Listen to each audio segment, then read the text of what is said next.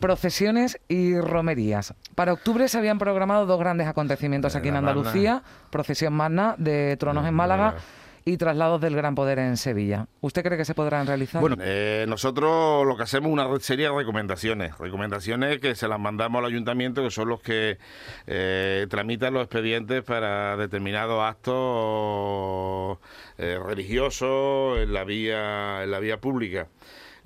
Nosotros cuando tenemos que hablar hablamos también con las cofradías, le explicamos la mm. situación epidemiológica en que estamos actualmente.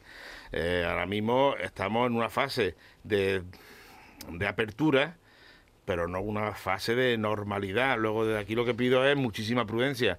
Según cada provincia, según cada pueblo, según la incidencia que tenga, así es el informe que se emite desde las delegaciones territoriales eh, de salud y cada ayuntamiento actúa de según su criterio. Actualmente están siendo muy prudentes, muy prudentes teniendo en cuenta ahora mismo las tasas de incidencia que tenemos.